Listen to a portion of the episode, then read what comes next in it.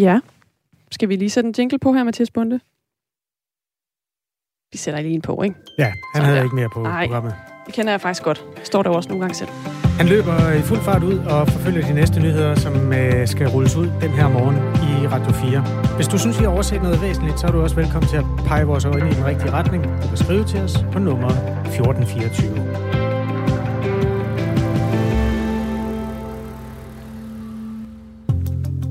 Hvor vi øh, jo sender Radio 4 morgen en lille times tid endnu. Og øh, skal omkring, jamen mange forskellige ting. Vi skal blandt andet have en fødselsdagsquiz. Er vi ikke enige om det? Jo, jo, det kan Jo. du tro. Der er masser af mærkedage, selvom det, der også er øh, sten på vejen i den her tid. Der er også nyt om rapsolien, hvor øh, prisen brager derop af. Det er jo en af de råvarer, der er klar mangel på. I øvrigt må du gerne skrive til os, hvis du er en af dem, der noterer, der er sådan nogle mangelsituationer, som vi ikke har været opmærksom på. Tidligere på dagen har vi også lige rundet byggematerialer, hvor blandt andet stål er en mangelvare nogle steder i byggebranchen, eller i hvert fald ser ud til at blive det. Skriv til os på 1424, hvis du har observationer, som kan hjælpe os med at, at belyse konsekvenserne af den forsyningskrise, der både handler om krigen og coronaen og alle mulige andre ting. Vi skal også tale om paven. Pave Frans. Han øh, har været ude med sit bud på en forklaring på Putins vrede mod Vesten og mod Ukraine. Og øh, hvordan det bliver modtaget i en øh, katolsk kirkes humanitære hjælpeorganisation, det kan man høre om et kvarters tid. Paven var på banen i forgårs efter at have snakket med Viktor Orbán, som jo ellers ikke er sådan en, der ligefrem øh, samler verden. Øh, han og paven havde haft en snak om krigen, og paven gik i medierne med budskabet om, at krigen i Ukraine vil slutte 9. maj. Det er på mandag. Øh, det har Orbán sagt, og Orbán han er jo venner med Putin, så, så passer det måske. Paven han er lidt frem i skoene i øjeblikket, og det er ikke alt, hvad han gør, der bliver lige godt modtaget. Det vender vi os mod. Lige om lidt, men øh, nu er klokken 7 minutter over 8, og vi skal faktisk i virkeligheden blive i Ukraine. For der er nemlig flere steder i landet, hvor hverdagen lige så stille vender tilbage. Ukrainere, der er flygtet fra hus og hjem fra de russiske styrker, er blandt andet begyndt at vende tilbage til nogle af de områder, som russerne nu har trukket sig fra. Og så har en af Ukraines største virksomheder, det er stålværket ArcelorMittal, som ligger i det sydlige Ukraine, også åbnet igen, efter at man havde lukket stålværket ned i løbet af krigens begyndelse. Godmorgen, Rasmus Brun Pedersen, Godmorgen. lektor ved Institut for Statskundskab på Aarhus Universitet. Stålfabrikken, som jeg lige nævnte her, den beskæftiger 20.000 mennesker, og nu har man altså valgt at åbne for den igen. Hvad skal vi lægge i, at dele af samfundet i Ukraine til synlædende vender tilbage til en hverdag, som i hvert fald minder om den, man kendte før krigen? Jamen, der er ingen tvivl om, det her det er jo en, en vigtig markering af, at, øh, at der er dele af Ukraine, hvor øh, der ikke er øh, militærkonflikter, og hvor Ukraine har kontrol over det. Og så er det jo en ret stor arbejdsplads. Det er vigtige arbejdspladser, det er vigtigt for, for, for produktionen i forhold til, til krigsførelsen. Så det er sådan et signal om en, en normalisering, i, i hvert fald af, af dele af Ukraine, hvor man altså signalerer, at det, der har man styr nok på det til, at man kan genåbne noget af det, der har været lukket ned. Det er et solværk, der ligger godt 70 km fra frontlinjen, som altså nu øh, alligevel på trods af den beliggenhed genåbner produktionen. Journalist Stefan Weikert øh, befinder sig i Ukraine og har besøgt stålværket, og han fortæller sådan her om de ansatte syn på at skulle i gang igen. løbende starter man produktionen, og så får man ligesom flere og flere medarbejdere ind. Og derudover så har man også ligesom gjort øh, værkets beskyttelsesrum klar, sådan at, øh, at hvis der er sirener, så kan folk løbe derned. Men altså, når det er sagt, så har lederen altså, af det her stålværk også bare gjort det helt klart. Øh, vi kan ikke beskytte medarbejderne 100%. Det er simpelthen ikke muligt. Øh, så hvis det er sådan, at russerne vil ramme øh, værket, jamen øh, så gør de det. Øh, men det stopper altså ikke øh, folk for at tage på arbejde. Ja, så altså på trods af, at der stadig er en vis fare forbundet med at genåbne det her, øh, den her stålfabrik, så vælger man nu alligevel at gøre det. Rasmus Brun Pedersen, hvad er det, ukrainerne håber på følger med, når de nu genåbner en del af deres industri? Jo, altså man kan sige, dels er det jo at få, øh, få, få gang i kedlerne og få, få åbnet op for krigsproduktion, men jeg tror også noget af det, der er vigtigt at, at forstå i det her, det er, at de her øh, hvad hedder det, for, øh, værker har jo også en symbolværdi, det har vi også set i Mariupol, Øh, så det har en, en, en, symbolværdi udad til, øh, at man har gang i den. Men noget af det, der også er i det her, det er jo, at der er sådan en bredere politisk øh, kommunikationsstrategi fra, fra Ukrains side, i at man jo netop åbner op og viser, at nu, nu genåbner man. Så der er sådan en, en også en signalværdi i, at, at i hvert fald i dele af det, der, af Ukraine, der går det godt, der er med styr på det. Og det er også vigtigt i forhold til den sådan generelle sponsorpleje, som Ukraine har, har gang i med deres overordnede kommunikationsstrategi. Men kan det ikke også have den modsatte effekt, at man fra vestens side kigger og tænker, nå, men nu begynder I jo at finde tilbage til normalen, så behøver vi ikke at hjælpe mere til?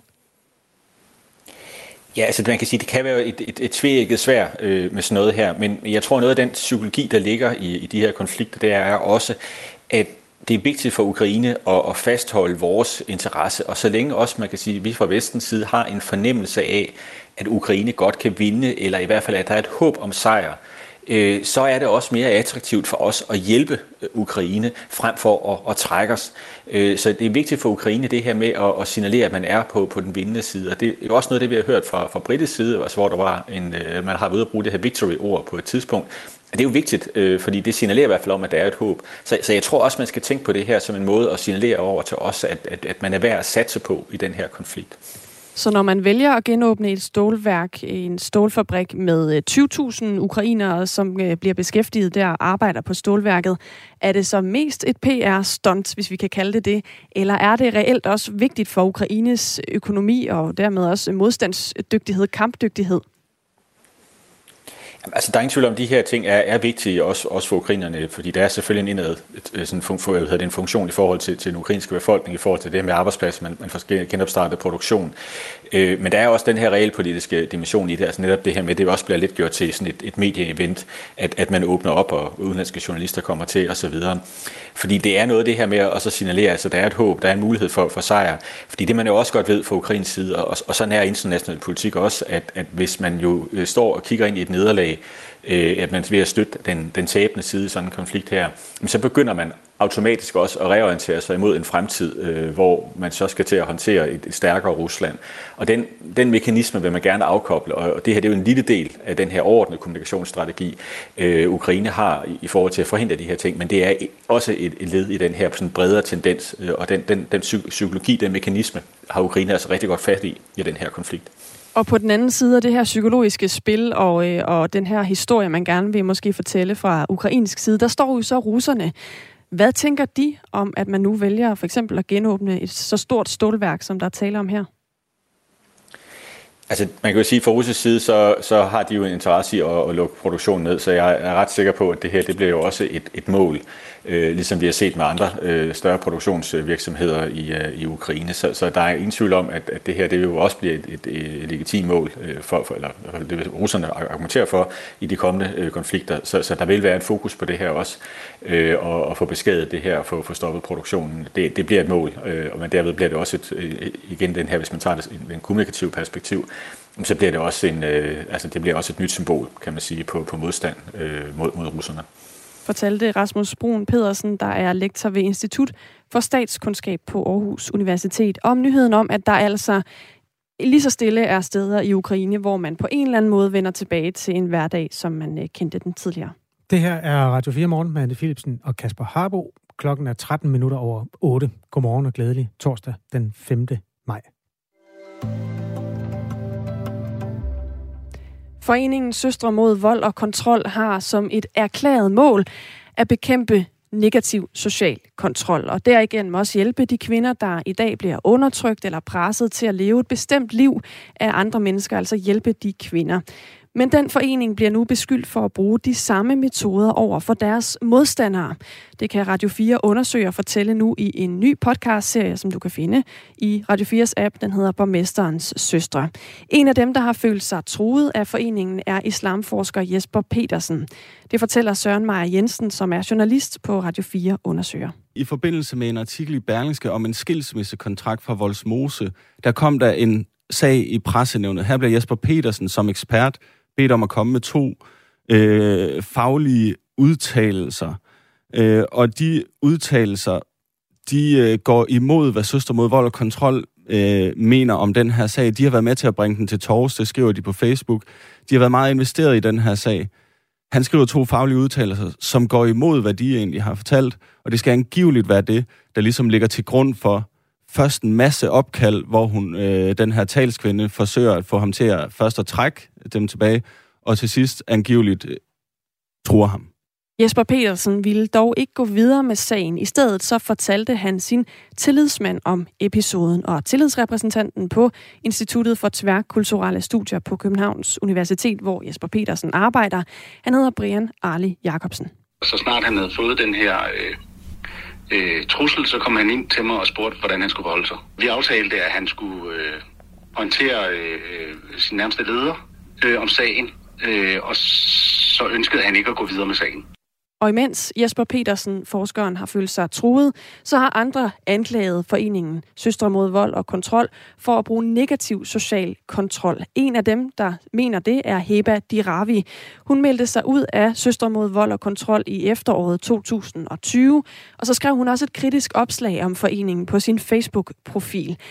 En halv time efter kommer det første opkald fra foreningens talskvinde Kifa Aburas, og så kommer beskederne. Hun skriver hele tiden det samme, fordi hun vil gerne, at jeg skal slet, men jeg, jeg siger, at jeg sletter ikke.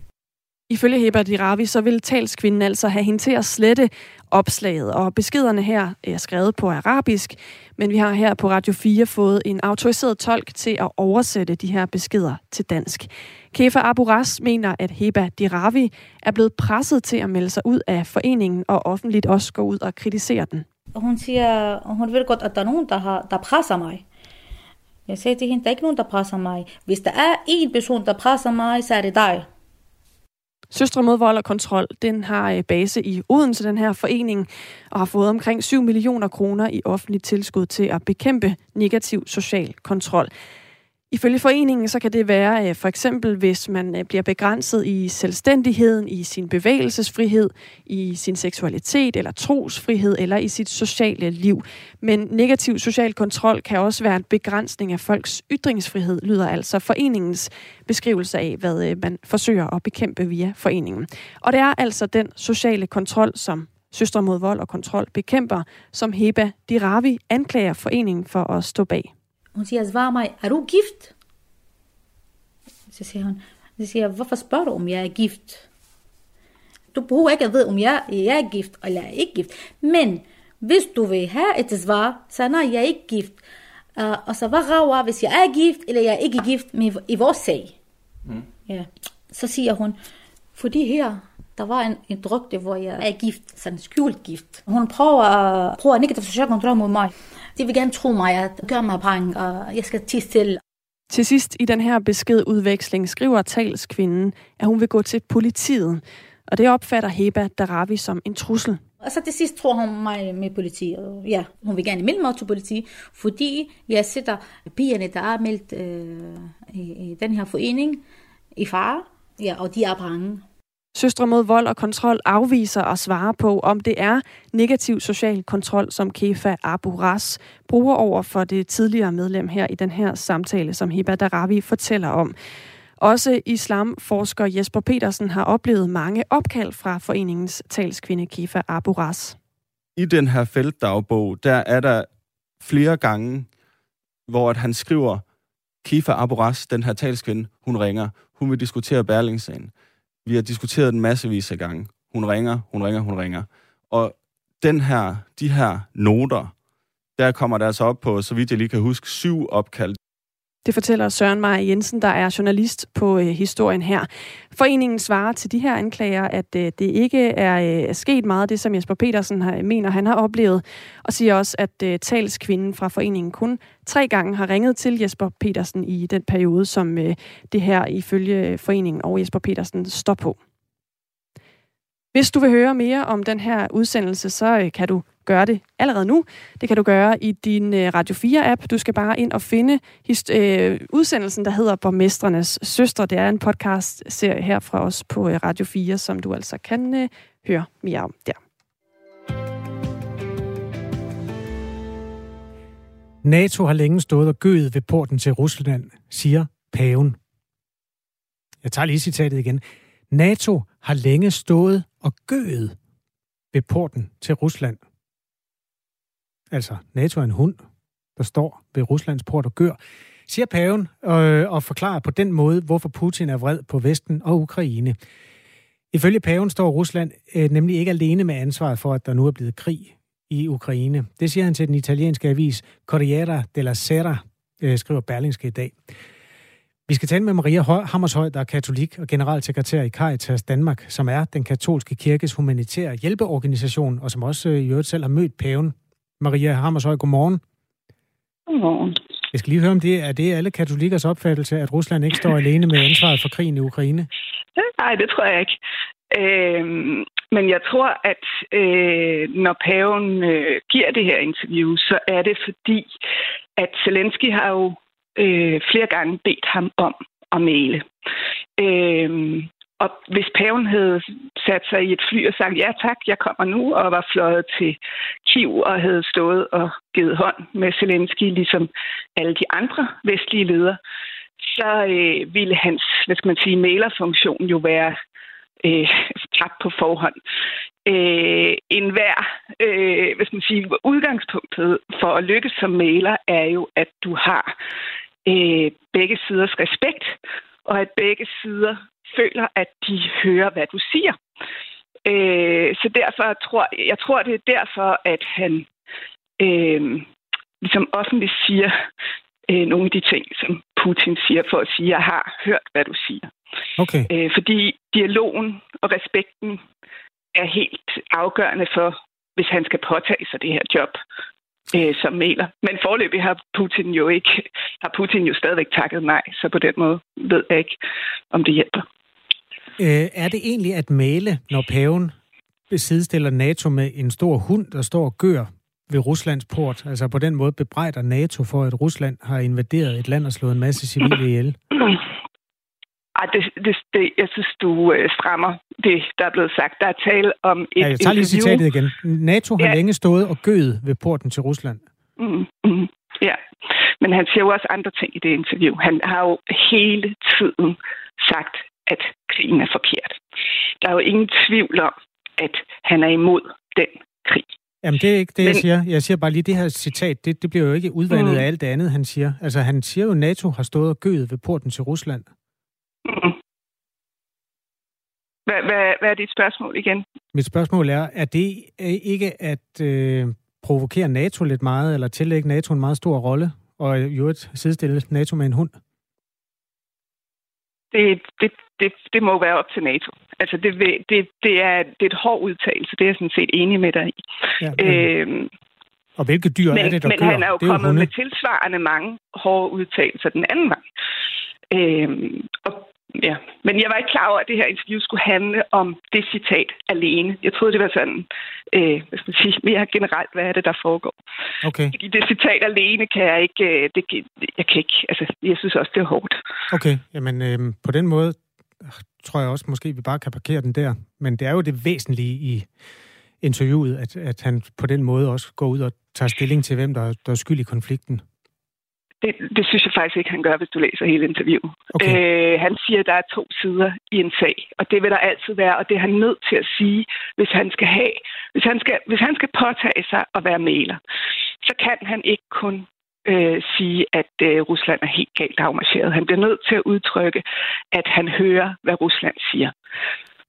Og det kan man selvfølgelig være uenig i, øh, 100 procent, øh, og det er vi jo øh, her i Vesten.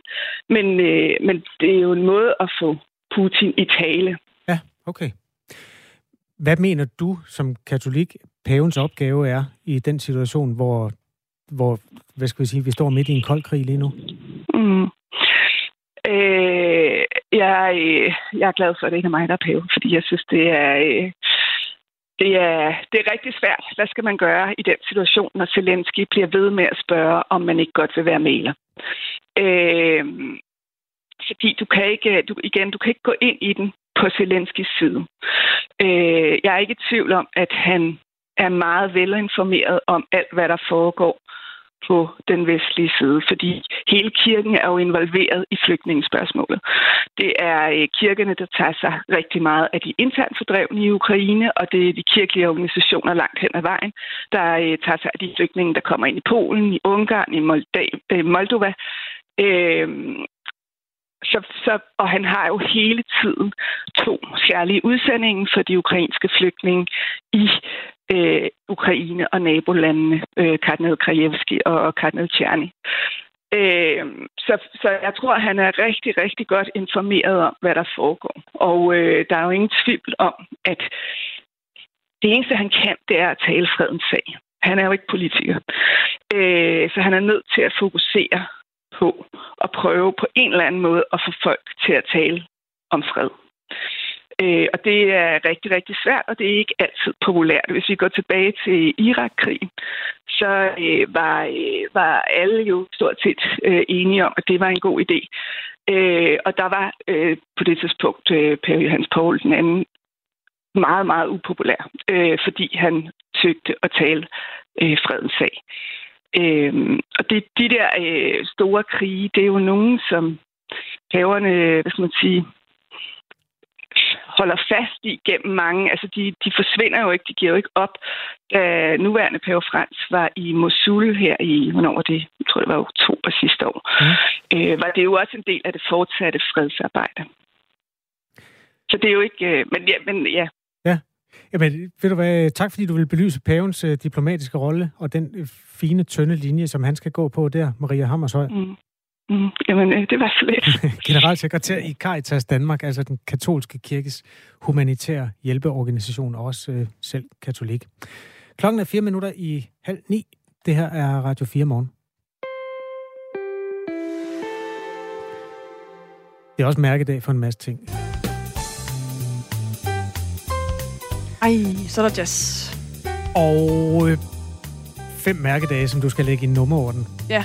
Jeg lister dem op, og så skal du tage den ældste først, og så skal du lægge dem op til den yngste. Ja. Og hvis du får fem rigtige, så taber jeg både næse og mund, for den er svær i dag. Uha. Er det klar? var, ja. Må jeg lige, bare lige fade lidt ned? Nej, vi, vi, kan, vi kan godt slukke den. Nej, vi kan bare lige sådan. Sådan der. Nå, Jamen, det er okay. fordi, så kommer lydene til at ligge Nå, lavt, når jeg spiller lydklipperne ja, lidt. Så. skru op igen. Tak. Ja. Er du klar? Ja, tak. 1963 er det Ej. første år. Jeg vil godt forære dig den første, fordi okay. der kommer den første levertransplantation, øh, hvor en mand han, øh, han simpelthen får øh, transplanteret en lever. Ja. Øh, det er den første, du får. Og det, det er simpelthen kun for, fordi, at øh, de andre de er sådan lidt oven i hinanden. Er du klar ja. til den næste? Mm. Air Chief Marshal Tedder, Deputy Supreme Commander, Allied Expeditionary Force, is seen inspecting a Russian Guard of Honor a few hours before the final act of unconditional surrender in Berlin. Tyskerne nedlægger våbnene. Altså, det blev meddelt dagen før, og så nedlagde de våbnene. Mm-hmm. Den kan du godt arbejde med. Ja. Så er det den her.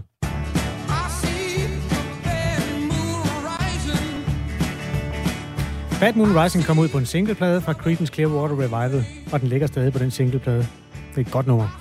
Det er det. Og det udkom på den her dag. Så øh, har vi et lidt trickspørgsmål i virkeligheden. Øhm, den her. Ej. Oh. Det er lyden af min barndom. Det der. Det er også lyden af i dag. De lyse nætter begynder. Ja. Solen er ikke lavere end 18 grader under horisonten, og tusmørket øh, fortsætter hele natten. Der bliver ja. ikke bullermørkt, der bliver bare tusmørkt. Oh. Men øh, Alberte lavede et nummer, der hedder Lyse Nætter, og det skal du også øh, navngive. Vi siger, at den har fødselsdag i dag. Ja. Så nu har du fået øh, fire af de fem øh, mærkedage. Altså levertransplantationen, øh, tyskerne nedlægger våben efter 2. verdenskrig, Clearance Rival udgiver Bad Moon Rising, og endelig Alberte udgiver Lyse Netter. Og den sidste, det er simpelthen bare øh, Søren Kierkegaard, okay. der bliver født. Okay. Filosofen. Tjek. Ja. Værsgo. Og det er ældst til yngst? Ja. Godt. Øh, jeg siger Søren Kierkegaard. Som den ældste? Som den ældste. Det er rigtigt. Så siger jeg... Øhm, så siger jeg... Første levertransplantation. Nej, undskyld, jeg taler, nu tænker jeg mig jo ikke om. Det er selvfølgelig øh, tyskerne nedlægger våben, ikke? Ja. Ja, det er rigtigt. Det var, ja, 1945. Det var det med tallene der. Ja. Så siger jeg levertransplantation. Det er rigtigt, 1963. Okay. Så siger jeg øh, Bad Moon Rising. Det er rigtigt. Og Lyse Netter. Og det er rigtigt. Som jeg ved, hvornår er fra. Hvornår er den fra? 1991. Det er rigtigt. Hvor ja. ved du det fra? Jeg er Alberte-fan. Der er så meget øh, optimisme i det nummer der. Jeg elsker det. Helt varm inden i. Ja. Nå, men altså, Søren Kierkegaard, hvis ikke vi fik nævnt det, så bliver han altså 209 år i dag. Ja, det er også en chat. Han blev ikke så gammel, han blev kun 42, men øh, han kunne, hvis han havde holdt sig ja. lidt mere på måtten, blevet 209. Ja. Jamen, det var øh, ret beset 4,5 rigtigt. Det var da ikke så dårligt, faktisk. Tillykke til alle fødselarerne, og tak til dig, der hører Radio 4 morgen. Nu er der nyheder med Mathias Bunde. Klokken er halv ni.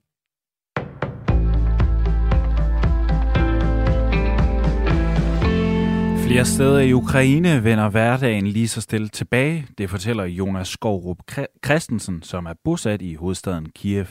Øh, der er en del mennesker i, i gaden, der går rundt. Der er folk, der er på cykler, elløbehjul. Der er trafik i byen. Øh, butikker åbner op. Øh, der er mange caféer at vælge imellem nu. Øh, det er ikke ligesom som en, for en måned siden, hvor man stadigvæk havde sådan begrænset udvalg det, det, er jo ikke, det, det er jo ikke helt normalt, men, men øh, det føles lidt mere som en normal by.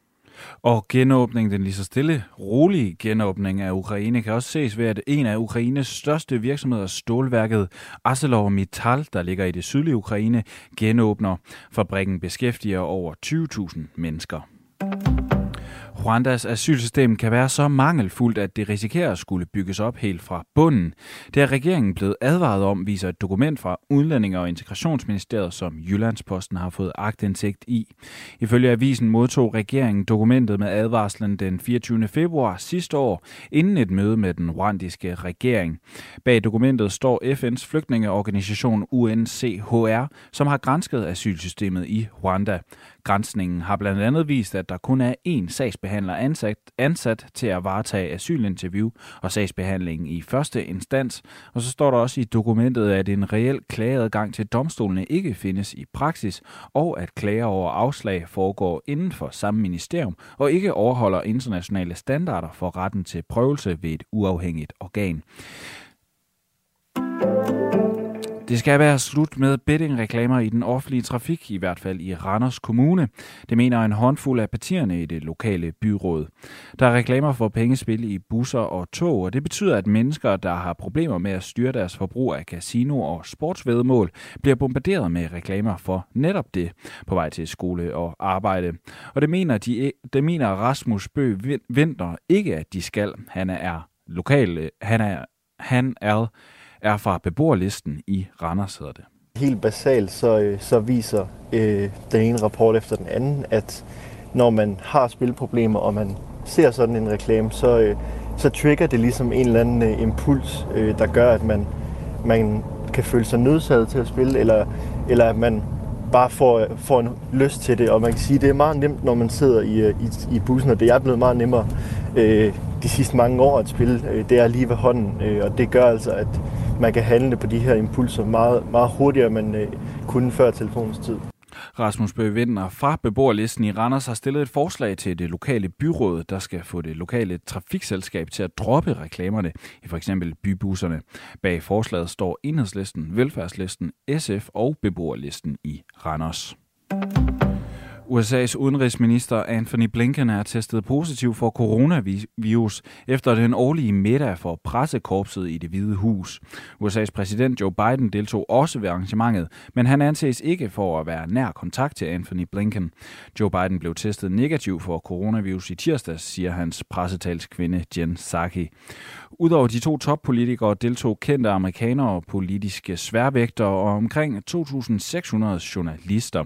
Ifølge CNN er journalister fra medierne CNN, ABC News, NBC News, CBS News og Politico blevet testet positiv for coronavirus efter middagen. I de vestlige egne er det skydevejr, og i de østlige egne er det tørt og nogen sol. Temperaturen når op mellem 10 og 16 grader. Det var nyhederne her på Radio 4 med Mathias Bunde.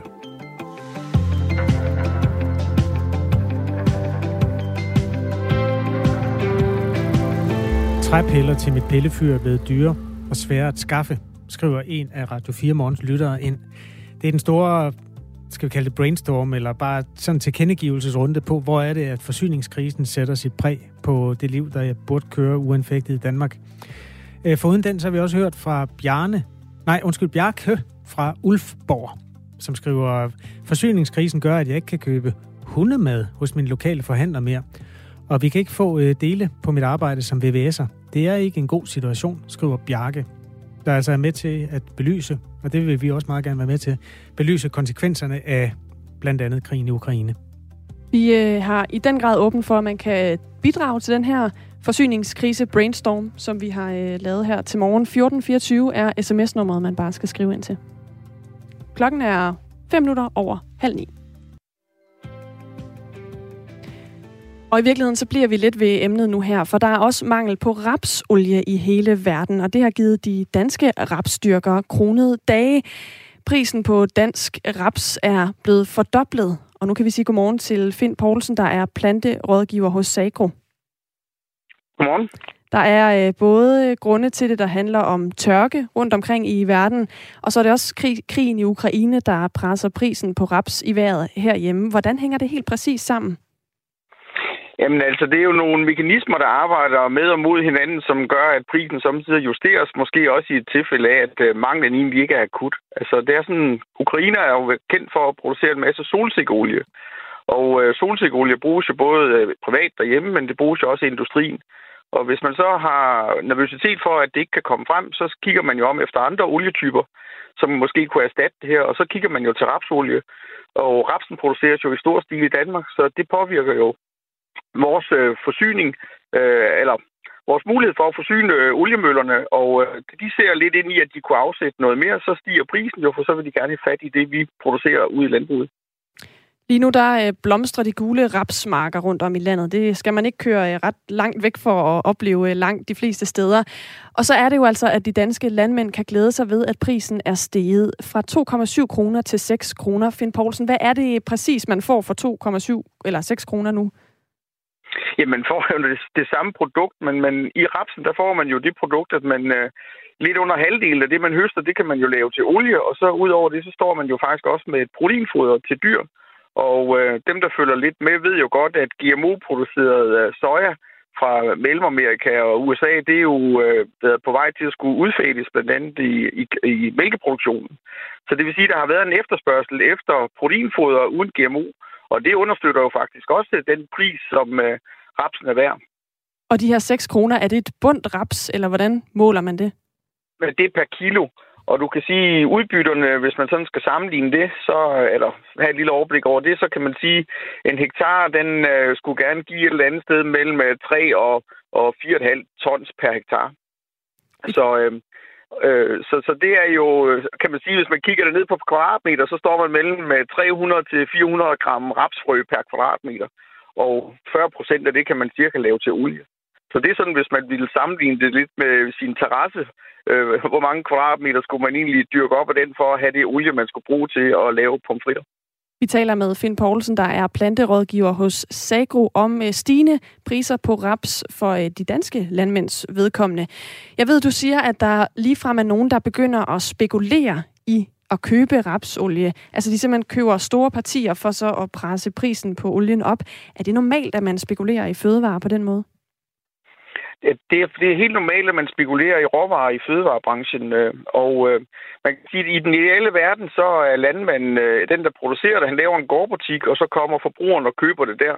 Og det er der jo også mange, der arbejder i, om vi kunne prøve at gøre den bare kortere fra producent til forbruger. Det er sådan lidt svært med rapsolie, fordi det skal jo over en oliemølle eller alt muligt andet, inden at det egentlig er klar til at bruge. Og der ser vi jo, at alle mulige træder ind. Altså, der er både en oliemølle, der er nogle opkøber rapsen, der er nogen, der sælger olien videre. Men udover det, så har vi også de her mænd, som sikkert går rundt i hvide skjorter og handler med ting. Og det er jo sådan, i krigssituation, så tror jeg, at gamle lært om, det er, hvad skal man sætte sine penge i? Det er jord, guld og hvide, altså fødevarer. Og det vil sige, sådan en krisesituation, som vi har i Europa, og måske også lidt ude i verden i, for, i forlængelse af, af coronakrisen, øh, jamen så sætter man gerne øh, sine penge i fødevare, hvis man har penge i overskud. Og det er jo også med til at presse prisen op. Fordi måske kan man købe det, det går, at man køber det dyrt, men hvis man kan sælge det endnu dyrere, så har man jo tjent øh, penge.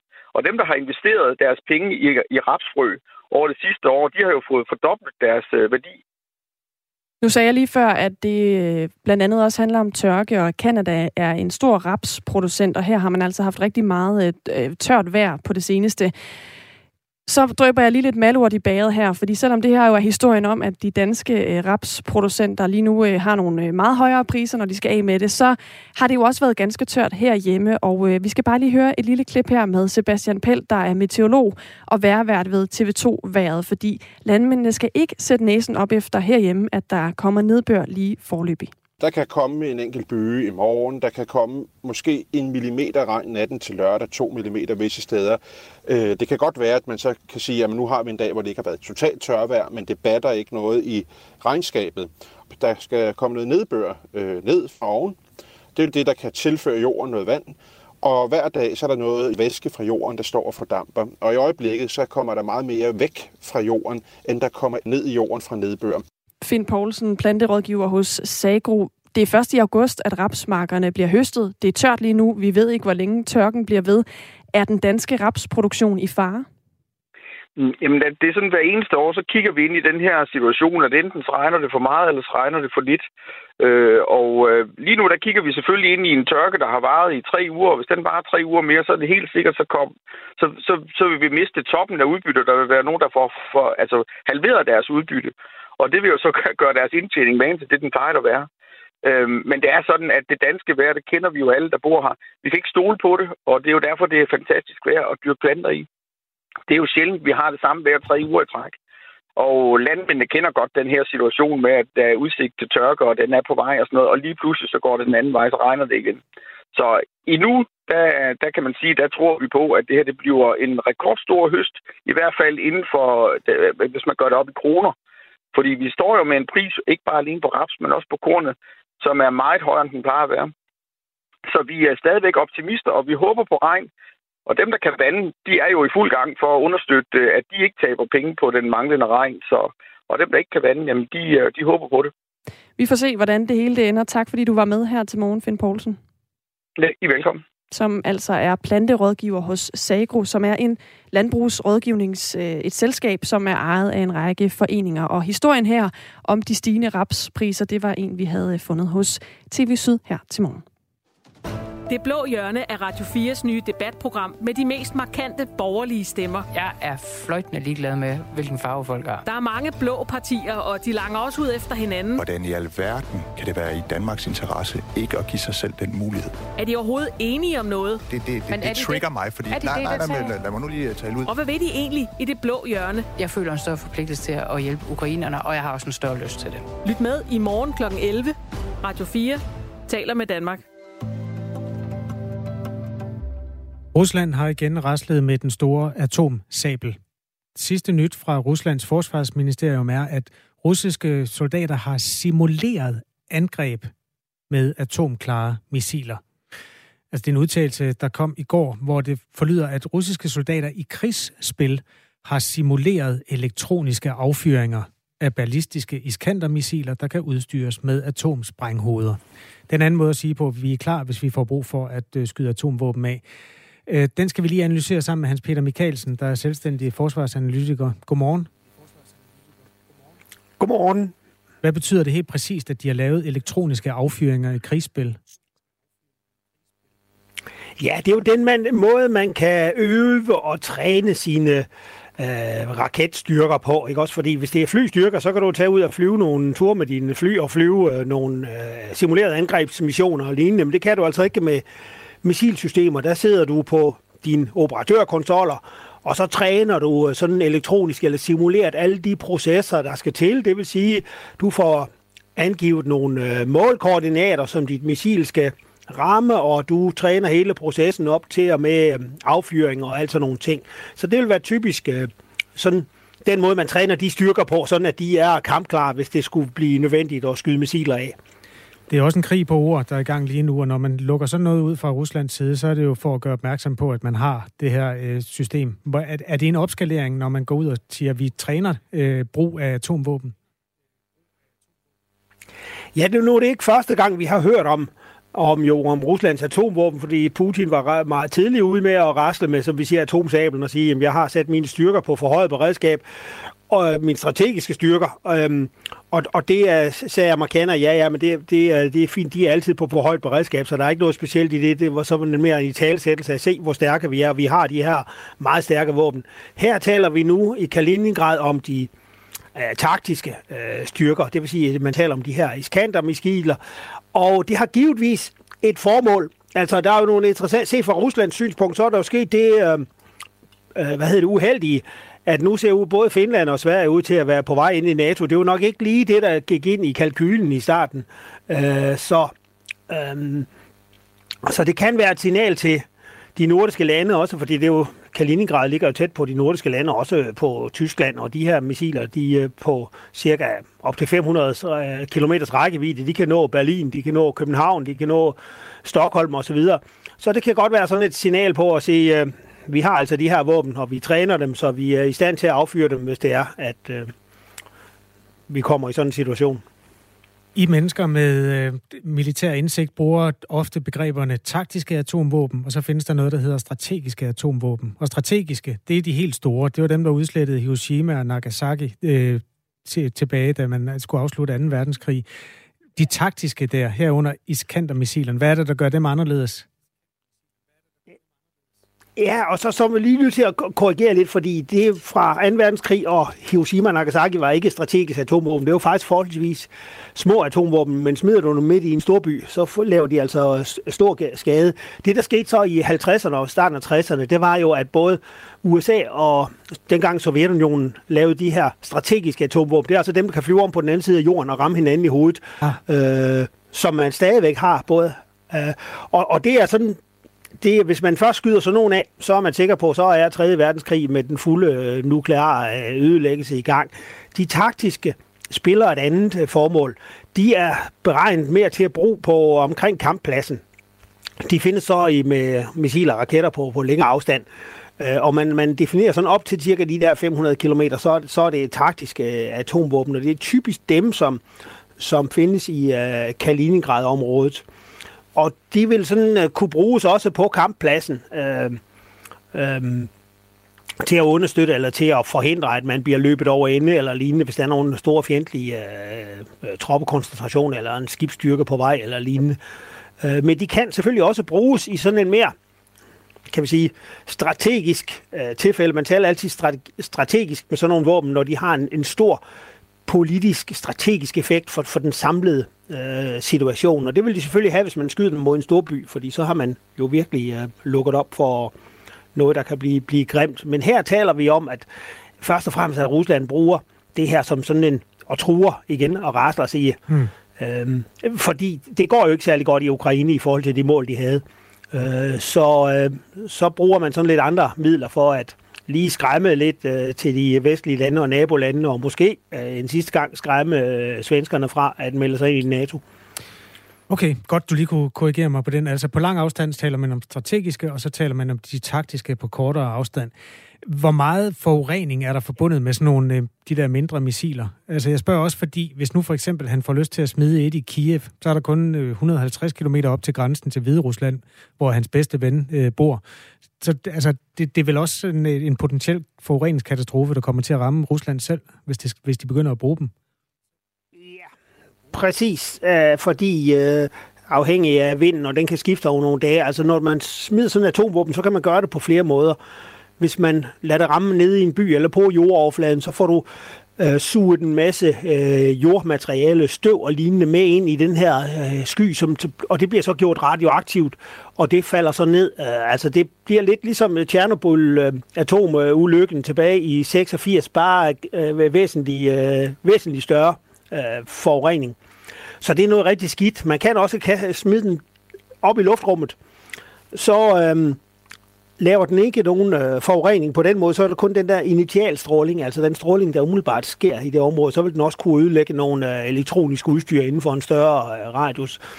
Så det afhænger meget af, hvad man gør. Øh, eller hvis man nu siger, at man vil gøre det med, man kan også skyde sådan nogen mod en øh, neddykket ubåd, altså så er det nede under vandet, så, så bliver det, minder, minder det om de her prøvesprængninger, man lavede over i Stillehavet nogle steder øh, tidligere, ikke? Også, hvor du, så spørgsmålet er, om du får radioaktivt øh, materiale, der bliver forurenet, og så bliver sendt ud i atmosfæren. Det er altid noget skidt, hvis man gør det. Vores lytter Lars Madsen skriver, altså hvis Vesten ved, hvor de bliver skudt ud fra, kan man så ikke nå at skyde den ned i det øjeblik, de bliver fyret af? Øh, jo, se, det kan man, hvis man har nogle øh, missilsforsvarssystemer. Øh, svenskerne har faktisk købt det her Patriot, som flere måske har hørt om. Det er et øh, amerikansk system, som har været brugt tilbage fra golfkrigen, men er videreudviklet. Og det kan man faktisk bruge til at skyde sådan nogle missiler med, øh, ned med, inden de rammer ind i hovedet, og inden de eksploderer. Øh, øh, øh, det, så svenskerne har sådan nogle ting. Det har vi desværre ikke noget af i Danmark, fordi vi har ikke øh, noget øh, jordbaseret luftforsvar. Øhm, øh, så... Så det kan man godt, og ellers kan man jo selvfølgelig, hvis man kommer til krig, så inden, hvis man begynder at sende missiler afsted, så kan man også ødelægge øh, de affyringsramper og lignende og missiler, der står på jorden, inden, man, inden de kan komme afsted. Hvis de ikke er alt for godt gemt, øh, nogle gange så har man så nogle nede i sådan nogle underjordiske siloer, så er de meget svære at ødelægge. Øhm, ville Rusland ikke rømme deres ambassader, spørger Ulrik, øh, hvis de havde planer om at skyde atommissiler mod for eksempel København eller Berlin eller sådan noget? det, det vil de nok, og, og, og det har de ikke, for det Rusland er ikke interesseret i at eskalere den her krig. Vi skal se det som en sådan politisk sabelraslen. Øh, så øh, jeg går ikke her, øh, og jeg bor nede på Stævns, jeg går ikke her og banger, og øh, øh jeg har også et lille bidjob som guide nede på Stævns Fort, det her koldkrigsmuseum, og jeg løber heller ikke lige derned, så øh, jeg tager det rimelig roligt. Det er en del af det politiske spil, det her, vi, de fortæller om, at de træner deres øh, missilstyrker. Det er et godt sted at lægge den ned. Tak skal du have, Hans Peter Mikkelsen. Fra Stævns, selvstændig forsvarsanalytiker, som altså hjælper os med at øh, analysere de seneste meldinger fra det russiske forsvarsministerium om, at man har øvet sig i krigsspil på, hvordan man bruger iskanter, ballistiske missiler, der kan forsynes med atomsprænghoveder. Det kommer ikke til at ske, siger Hans Peter Mikkelsen. Klokken er 9 minutter i 9. Gær er steget med 50 procent er der en lytter, der har skrevet ind på sms'en, fordi vi jo har sat gang i en øh, slags brainstorm af, hvor er det henne, vi i øjeblikket mærker de stigende priser på rigtig mange ting. Tak for den sms, og øh, skyd endelig ind på sms-nummeret 1424, hvis du har øh, ja, en eller anden øh, betragtning, når du er ude at handle, eller i dit øh, dagligdagsliv, hvor du tænker, det her, det koster altså mere nu, end det kostede tidligere. Og lidt i, i tråd med det, så skal vi nu vende os mod en øh, nyhed, som kommer fra øh, Dansk Folkehjælp i dag. For der er rekordmange familier, der søger om finansiel hjælp til sommerferien. Mere end 10.000 familier har søgt om at få feriehjælp i år, og det er altså øh, 2.500 flere familier, end der søgte sidste år. Godmorgen, Claus Nørlem. Godmorgen. Generalsekretær i Dansk Folkehjælp. Hvad tror du er årsagen til, at så mange familier i år har søgt om feriehjælp hos jer? Ja, det er vi i og for sig også lidt, øh, lidt overrasket over, at vi, vi ser øh, så høje stigninger, som, øh, som vi har set netop nu her, hvor ansøgningsfristen for feriehjælp den udløb. Øhm, men vi tror simpelthen for vores vedkommende, at det er et udtryk for, at, øh, at for det første så ser vi rigtig mange øh, førstegangsansøgere til vores øh, feriehjælpsprogram. Og en af de ting, som vi jo ved, der har presset øh, de familier, fordi det er jo ofte familier med en meget øh, lille økonomi, det er blandt andet de her prisstigninger, vi ser på almindelige øh, dagligvarer og forbrugsvarer. Altså, jeg tror, mange af dem, der har valgt at søge nu her i, i år for første gang, og som jo er en stor del af de stigninger, som vi ser, jeg tror realistisk set ikke, at de har haft øh, andre muligheder for at sikre deres børn øh, gode ferieoplevelser, med mindre at, øh, at de øh, forsøger ligesom at få hjælp via øh, organisationer som Dansk Folkehjælp. Og Dansk Folkehjælps feriehjælp, det er et øh, ferieophold, der bliver drevet af frivillige, og som altså giver børn og forældre, der står i en økonomisk svær situation, en god ferieoplevelse. Når I har 10.000 ansøgere i år, hvor mange familier kan I så sende afsted på et ferieophold? Ja, og det er faktisk den, øh, den, hvad skal man sige, den kedelige side af den her historie, ikke? Fordi at, at Dansk Folkehjælp er i dag øh, den organisation, som tilbyder flest udsatte familier et øh, ulangt gratis ferieophold. Men som det ser ud lige nu, så har vi mulighed for at hjælpe 1.100, altså godt 1.100 familier til sådan et ferieophold med deres børn. Men det står jo lidt i skærende kontrast til det øh, antal ansøgninger, som vi har modtaget fra familier, som jo udgør 10.281. Så altså lige nu omkring 10 procent af dem, der har søgt vores feriehjælpsprogram. Og så er altså 9.000 familier, som ikke øh, i udgangspunktet kan blive en del af det. Hvordan vælger I så, hvilke familier? Det er jo mange, I skal sortere fra. Ja, men feriehjælpsprogrammet har jo altid været, hvad skal man sige, orienteret mod øh, de smalleste økonomier. Det vil sige, at det er jo fattigdomsorienteret. Og derfor så kigger vi øh, i særdeleshed på indtægter. Øh, og det betyder egentlig, at dem, der har den øh, mindste økonomi, øh, det er dem, som øh, vi kigger på i første ombæring. Og så er feriehjælpen jo også et, et ønske om at, at hjælpe flest mulige familier til den her oplevelse, som vi vil og selvfølgelig også kigge på, øh, at er førstegangsansøgere, at de, øh, at de har en, en, en, hvad skal man sige, at de har første prioritet i forhold til vores uddannelse. Kunne man forestille sig en model, hvor man slækkede lidt på midlerne til den enkelte familie, altså gjorde opholdet måske kortere eller billigere, men så til gengæld kunne sende flere afsted? Det kunne man sagtens. Altså det her med, at man for eksempel sagde, jamen, så bliver det måske det, der svarer til en øh, forlænget weekend øh, i, i forhold til, at det så vil være dobbelt så mange, der vil få glæde af det her. Men vores feriehjælpsprogram har egentlig altid været, hvad skal man sige, sammensat på en måde, så, så vi er egentlig optaget af at give øh, voksne og børn øh, en ferieoplevelse, som langt de fleste danskere jo tager for givet, at de har mulighed for at gøre øh, sammen. Og det betyder egentlig, at, at vi, vi ønsker også at have fokus på den kvalitet, det, det er at få et ugelangt gratis ferieophold øh, væk fra en stram økonomi og måske også en hverdag fyldt med, med andre udfordringer. Øh, så så det, det er det, vi stadigvæk øh, vælger at holde fast i. Så vil vi til gengæld prøve at se, om vi øh, på kort sigt øh, kan hvad skal man sige, øh, få mobiliseret, øh, hvad skal man sige, noget støtte til, at vi kan give det her tilbud til nogle flere familier, enten hen over sommeren eller eventuelt øh, igen til efteråret. Så kan det være, at nogle af de øh, ja, faktisk over 9.000 øh, familier, der ikke bliver en del af det i den her runde, kan, kan blive en del af det der. Vi har fået et spørgsmål fra øh, Peter, der spørger, hvad er betingelserne for at søge feriehjælp? Ja, det er et godt spørgsmål. Øh, men hvis man søger vores feriehjælp, så er det sådan, at, øh, at for det første, så skal man jo øh, øh kunne imødekomme de kriterier, der er gældende. Altså man er, er enten ene forsørger, eller man er samboende gift. Øh, man er på overførelsesindkomst. En stor del af vores ansøgere er jo på kontanthjælp eller tilsvarende ydelser. Man har forsørgerpligten for, for egne børn, og man er jo et børn, der er hjemmeboende under 18 år. Øhm, og så sender man sin ansøgning ind, og der er jo selvfølgelig også en række øvrige parametre, man skal svare på. Og når vi har modtaget ansøgningerne, så bliver de sendt ud til borgerens egen øh, bopælskommune, hvor der sidder sagsbehandlere og gennemgår de her ansøgninger, for at sikre, at de øh, lever op til de øh, kriterier, der er gældende. Og når, vi, når kommunerne er færdige med, med den behandling, jamen, så prøver vi at kigge på, øh, hvor lang rækkevidden er på de øh, midler, vi har til vores øh, feriehjælpsprogram og så får man svar på, om man bliver en øh, del af det og får lov til at komme på øh, ferieopholdet. Tak fordi du var med her, Claus Nørlem. Ja, det var så lidt. Tak. Generalsekretær i Dansk Folkehjælp. Klokken er to minutter i ni. Jeg kan nu også sige, at øh, der kommer den nye rumalder klokken 10.05, hvor Thomas Schumann han, øh, samler op på seneste nyt fra rummet og også fra jorden, hvor der øh, også i den grad kommer både politiske og øh, Øh, tekniske meldinger af forskellige slags. En af ugens nyheder var, at øh, Rusland vil trække sig fra det internationale rumsamarbejde. Den gik sådan i cirkulation på øh, forskellige medier. Den er, øh, jeg spurgte lige Thomas Schumann, om det er en stor nyhed. Det sagde han, det er det ikke. Altså, det er en, en russisk øh, embedsmand, der lige siger noget, der måske kan plise Putin på den lange bane, men det, der i virkeligheden er øh, sagen, det er, at Rusland ikke forlænger et samarbejde. Altså, der er en gældende kontrakt, som man køre til enden om et eller to år, og der er ikke nogen aftale om, at den skal køre videre. Så mere dramatisk er det ikke. Øh, nu håber jeg ikke, at jeg tog brødet ud af munden på Thomas Schumann, men han tager altså rumnyhederne 10.05. 11.05 er der sportsugen med Claus Elgaard.